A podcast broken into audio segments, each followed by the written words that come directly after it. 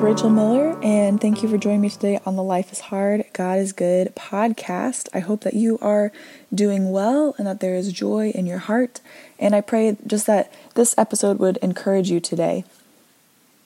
We are talking about some attributes of who God is because we know this world is full of all kinds of hardship, but we can take heart because He has already overcome the world. And knowing about who He is allows us to have confidence in Him so that we will not be shaken no matter what this world brings. Today we're talking about God as sacrifice. Sacrifice is a theme that comes up a lot in the Bible, and we can see we're going to kind of go through different areas in the Bible and what it says about sacrifice, and then decide what that means for us. But sacrifice, first of all, if you just Google what sacrifice means, it says that it's an act of slaughtering an animal or person or surrendering a possession as an offering to God or to a divine or a supernatural figure. Uh, means to offer or kill as a religious sacrifice. Or if you look in the Merriam Webster uh, dictionary, when you use sacrifice as a verb, it describes it as to offer as a sacrifice, to suffer loss, give up, renounce, injure, or destroy, especially for an ideal belief or end, to sell at loss. So basically, it's this idea of giving something up for something spiritual or giving up without an immediate gain basically. And we know that sacrifice is important. In Hebrews 9:22 it says without the shedding of blood there is no forgiveness. And we know that we are humans and we mess up. We all have sinned and fall short of the glory of God. And there's no forgiveness without that shedding of blood. We know that because in Leviticus 17:11 it says for the life of a creature is in the blood. And I've appointed it to you to make atonement on the altar for your lives since the is the lifeblood that makes atonement. That's what God was telling the Israelites because they used to have to make sacrifices all the time um, to make atonement for their sin. And as our pastor says, all forgiveness is a form of suffering because the shedding of blood brings forgiveness. It's not something that is easy or pretty. It's it's a hard thing to have to shed your blood.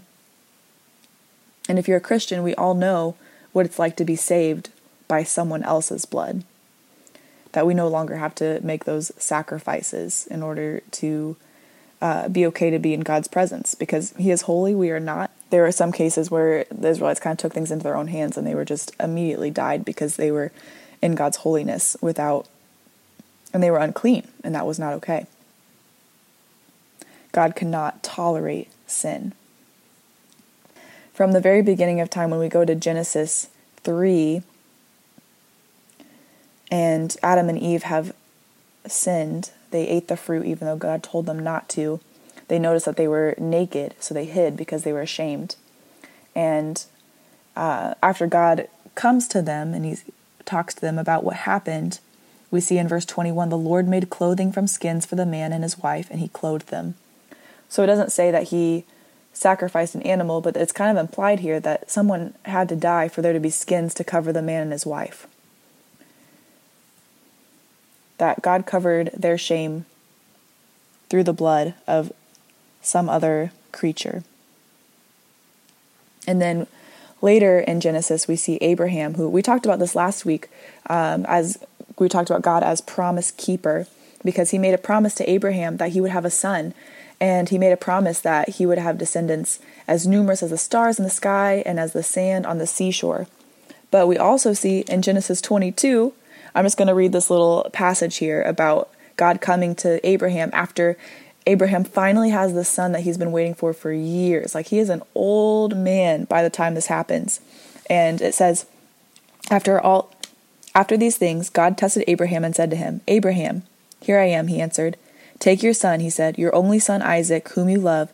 Go to the land of Moriah and offer him there as a burnt offering on one of the mountains I will tell you about. What? He wanted Abraham to sacrifice his son on a mountain, the one that he gave him, his only son. So Abraham got up in the morning, saddled his donkey, and took with him two. So Abraham got up early in the morning, saddled his donkey, and took with him two of his young men and his son Isaac.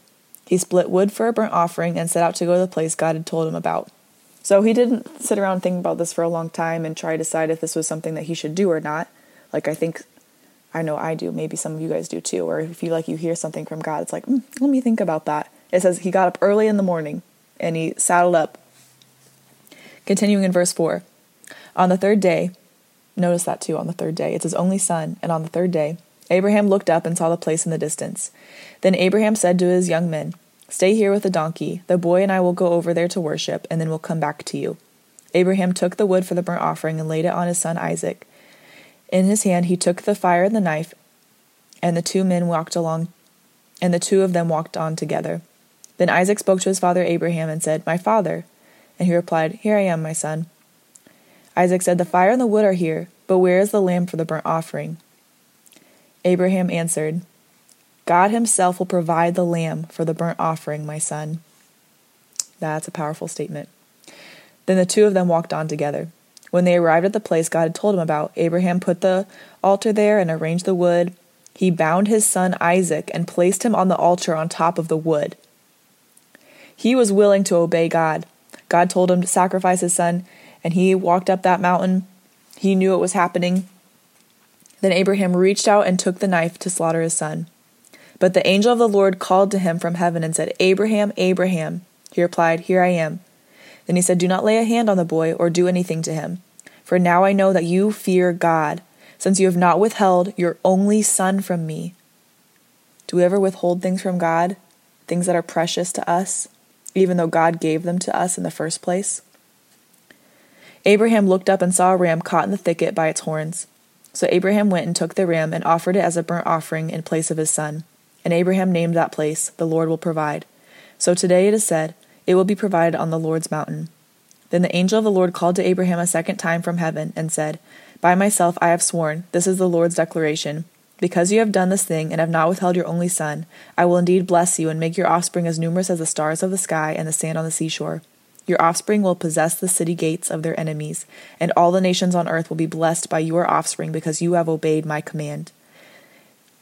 So Abraham did not withhold his only son. And we see in Hebrews that Abraham is in the great faith chapter, even though he was not a perfect human. And we talked about this last week with um, God as promise keeper because Abraham tried to take things into his own hands. But he is indeed in the great faith chapter. In verse 17 of Hebrews 11, it says, By faith, Abraham, when he was tested, offered up Isaac. He received the promises, and yet he was offering his one and only son, the one whom the one to whom it has been said, the one to whom it had been said, Your offspring will be called through Isaac. He, con- he considered God to be able even to raise someone from the dead. Therefore, he received him back, figuratively speaking. And this is a huge point towards Jesus because Jesus was God's one and only Son. For God so loved the world that he gave his one and only Son. And on the third day, he rose from the dead. And in this case, God told Abraham to sacrifice his son. And on the third day, he went up on that mountain and God provided a different lamb. Do we offer up like that? Do we offer up things that are precious to us, things that God has given us? Do we have our hands open for Him to take it back? The Lord gives, the Lord takes away, but the name of the Lord is to be praised. We see more about sacrifices in Exodus 12 and 13 when the Israelites are enslaved in Egypt and there's all these plagues happening, and the last plague is the Passover. And God instructs the Israelites how to do Passover. This was the very first Passover. Now it's a it's a celebration each year to remember how God passed over them. And why he passed over them instead of striking the Egyptians wasn't because they were awesome people.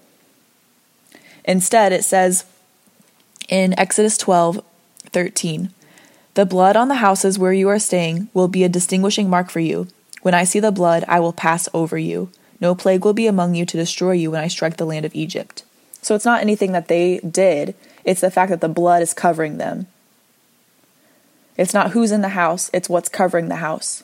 The blood on the houses where you are staying will be a distinguishing mark for you. When I see the blood, I will pass over you.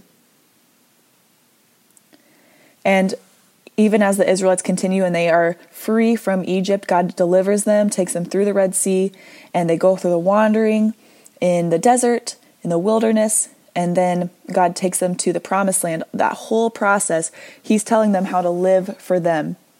And He comes and dwells among them in the tent or in the tabernacle. And He tells them how He can dwell among them because He is holy and they are not. So, how can they be in His presence?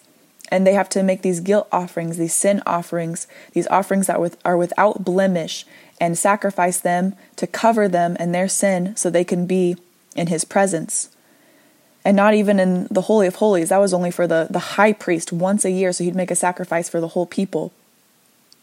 And there's this question that she's is implied here of like how can they live in the presence of the holy God with sin in their lives? And it's only because of these sacrifices.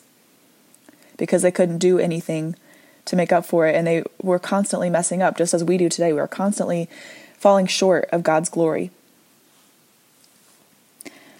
And we know that this is all pointing towards Jesus. Because Jesus is the Passover lamb. He is the one who covers us. It's not about who we are, it's about his blood that covers us so that we are distinguishedly marked, so that he will pass over us and we do not experience that judgment that we deserve. We deserve death. The wages of sin is death. But God sent Jesus. In Luke 22 7, it says, In the day of the then the day of unleavened bread came when the Passover lamb had to be sacrificed. And this is the preparation for Passover right before Jesus went to the cross. And how beautiful is it that it was happening during the Passover time because the real Passover lamb was there. And he was going to be the sacrifice to cover our sins. He was the perfect, blameless, righteous, pure sacrifice.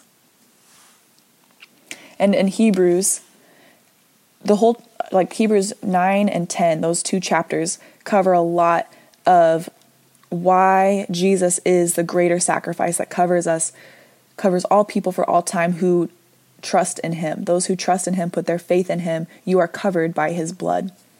And you don't have to do anything, you can't do anything on your own to earn your salvation. It's only through his blood because the letter of Hebrews was to the Jews of that time because they were used to all these old practices of having to make sacrifices and having to um, atone for their sins.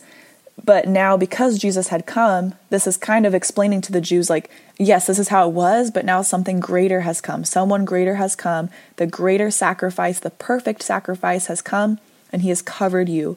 He has atoned for you. In Hebrews 9, verses 24 through 28, it says, For Christ did not enter a sanctuary made with hands, which was only a model of the true one, but into heaven itself, so that he might now appear in the presence of God for us. He did not do this to offer himself many times, as the high priest enters the sanctuary yearly with the blood of another.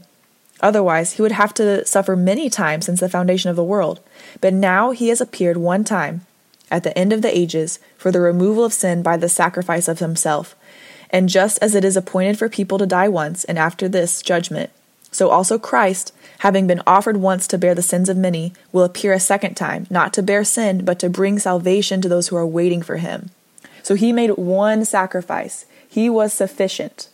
He doesn't have to go in once a year to make a sacrifice. No, it covered us completely and fully and he is the worthy sacrifice. In Revelation 5, it says, You are worthy to take the scroll and to open its seals because you were slaughtered, and you purchased people for God by your blood from every tribe and language and people and nation. You made them a kingdom and priests to our God, and they will reign on earth.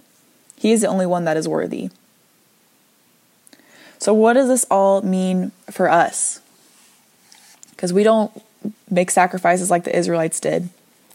And Jesus was a sacrifice for us. So, what does that mean for us? Well, if you have not put your faith in Jesus, my friends, I would highly encourage you to do that. What is holding you back from giving your life to Jesus, the one who sacrificed his life for you? He invites you to this free gift of salvation.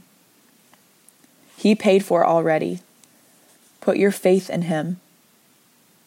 Even the demons believe that God exists and they shudder. It's not just knowing that He is real, it's putting your faith in Him, your hope in Him, and loving Him. we also, if you are a Christian and you have done that, we are called to live as sacrifices. Our lives are His. He made us, He bought us with His blood, He makes us new, He redeemed us, and so we are all His. And in Ephesians 5, verses 1 through 2, it says, Therefore be imitators of God as dearly loved children. When we are in Him, we are His children and part of His family. And walk in love as Christ also loved us and gave himself for us as sacrificial and fragrant offering to God. So, in the same way, we should be reflecting that and living in a way that's sacrificial and loving to God and to others. We are not worthy sacrifices. The way that we live is not something that can cover us and make it so that we can get into heaven with our good actions. Our righteous acts are like filthy rags, and that's not going to cover the shameful things that we do. But by His grace and His mercy and His rich love, He lavished upon us through His Son. We have salvation through Him. He paid for it. We just have to accept it. He was the worthy sacrifice. And He covers that so that we can be in God's presence. If you are in Him, you are free and the Holy Spirit comes and dwells in you, and you don't have to do anything to make it to Him. But instead, He made a way for us by coming to us. While we were still sinners, Christ died for us. And so now we have this choice to offer ourselves up as living sacrifices, holy and pleasing to God, which is our spiritual act of worship. And we want to bring Him our first fruits, not our leftovers. We want to bring Him the best of us. We want to be a living sacrifice for Him, laying ourselves on the altar, allowing Him to work in our lives however He wants us to. We don't need to earn that forgiveness, but now freely we can offer our lives, which have been covered, set free, and made alive. Out of the overflow of the love and in light of His example of sacrifice, we can sacrificially love Him and love others, which is not an immediate reward and it's not easy, but it's humbly giving ourselves for the good of others. It's not popular, it's not trending on Instagram or TikTok, but we can thankfully give every aspect of our lives to Him who made and redeemed us. How can you live as a sacrifice for Him? Is He calling you to something that you're thinking and praying about when you know that you just need to step out into obedience? Just like Abraham? Is it in your career? Is it something that he's calling you to speak to a coworker about or make a decision that's not a popular one but you know is what he wants you to do? Is it in your neighborhood? My friends, our neighbors are anyone that God sets in our path. It's not someone necessarily that looks like you, thinks like you, talks like you. It's anyone that God sets in your path. We are to love our neighbors as ourselves. Is He calling you to sacrifice in your day to day habits? Is there something that you do that maybe isn't outright wrong, but you know you could be doing something much better with your time? Maybe you're just spending aimless time on social media, scrolling through and looking at other people's highlights in their lives and comparing yourself to them instead of giving that time where you could be spending time with the Lord in prayer or doing a Bible study. Maybe it's a show you're watching that isn't necessarily a bad show, but is it filling your heart and your mind more than His Word? We know, as we talked about last week, His Word is true for all people for all time. It goes out and does not return to Him empty when we fill ourselves with His Word, it helps us to be more in line with His heart and know what we ought to do with our lives. It helps us remember that He loves us deeply, that we are His children, and that we too should love Him and love others. Is He calling you to sacrifice with your time, your talents, your treasure? Are you giving Him are you giving him time? Are you giving him the gifts and abilities that he has given you? All that we have belongs to him. Are you holding back your money or are your hands open to give as He wants you to give. The money that we have is not ours. He gives us these money, this resources, so that we can live. We have food, we have a shelter over our heads, so we have clothing. And it's not bad to do fun things, but we also want to make sure that we're giving. The money that He gives us is His. How can we steward that well? The sacrifices that we make don't save us. Instead, sacrifice is an act of worship to the one who saved you. I pray that you would think about some ways that you can sacrifice, not as a way to save you, but as an act of worship. We want to be living sacrifices for Him, consecrated, set apart. Thanks for joining me today for the Life is Hard, God is Good podcast. Please join us next week as we continue diving into who God is and what that means for us in our day to day lives. Because we can always be encouraged that He is good in all things, no matter the hard things that surround us. You can find us on Instagram at Life is Hard, God is Good podcast. You can join our Facebook group. We are on many different podcast platforms, including Apple Podcasts, Spotify. You can rate, write reviews, share with your friends. Please let us know how God is speaking to you through His truth. May the Lord bless you and keep you.